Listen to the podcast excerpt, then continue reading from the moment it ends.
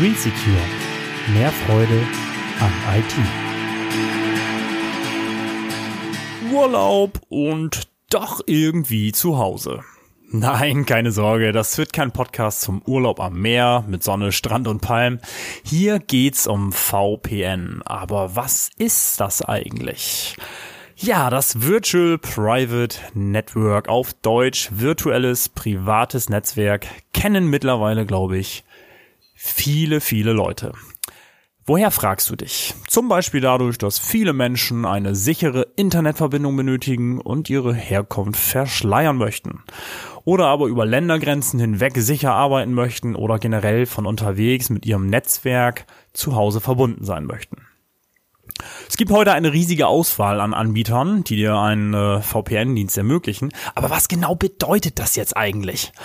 Grundsätzlich müssen wir zwei VPN-Prinzipien unterscheiden. Das eine ist das konventionelle VPN. Hier geht es darum, ein virtuelles und in sich geschlossenes Netz zu bauen das uns zum Beispiel hilft, von zu Hause aus auf die Daten im Netzwerk unserer Firma zuzugreifen. Stell dir das so vor, als würde jemand ein riesiges Verlängerungskabel zwischen deinem Zuhause und deiner Firma legen und beide Seiten miteinander verbinden.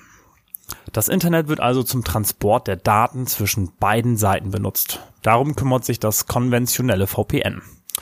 Das zweite Prinzip von VPN nennt sich SSL-VPN. Hier wird zur Übertragung deiner Daten das SSL oder das TLS-Protokoll verwendet.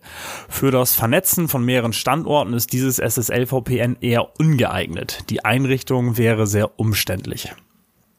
Die Stärken liegen hier vor allem bei webbasierten Lösungen, also Internetseiten, denn hier ist ein Browser, der VPN-Client, der nämlich auf deinem Rechner installiert ist.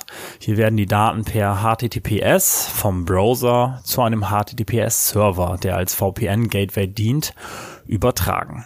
SSL-VPN wurde überwiegend für Online-Banking und E-Commerce gemacht. Der große Vorteil ist, dass es im Prinzip ohne große Schwierigkeiten von jedem SSL- oder TLS-fähigen Browser aus genutzt werden kann. Warum aber VPN? Geht das nicht einfacher irgendwie? Ja, es geht einfacher.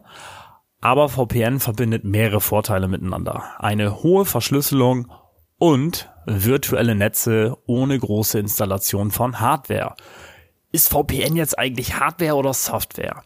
VPN ist im Grunde nur ein reines Softwareprodukt. Natürlich muss dein Router das softwaretechnisch unterstützen, wenn du Netzwerke miteinander verbinden möchtest, aber es ist hardwareseitig nichts anderes dafür nötig. Ausschließlich die Software sorgt für die Verbindung. Wie mache ich sowas denn selber? Am einfachsten geht sowas heute im privaten Bereich mit zum Beispiel einer Fritzbox.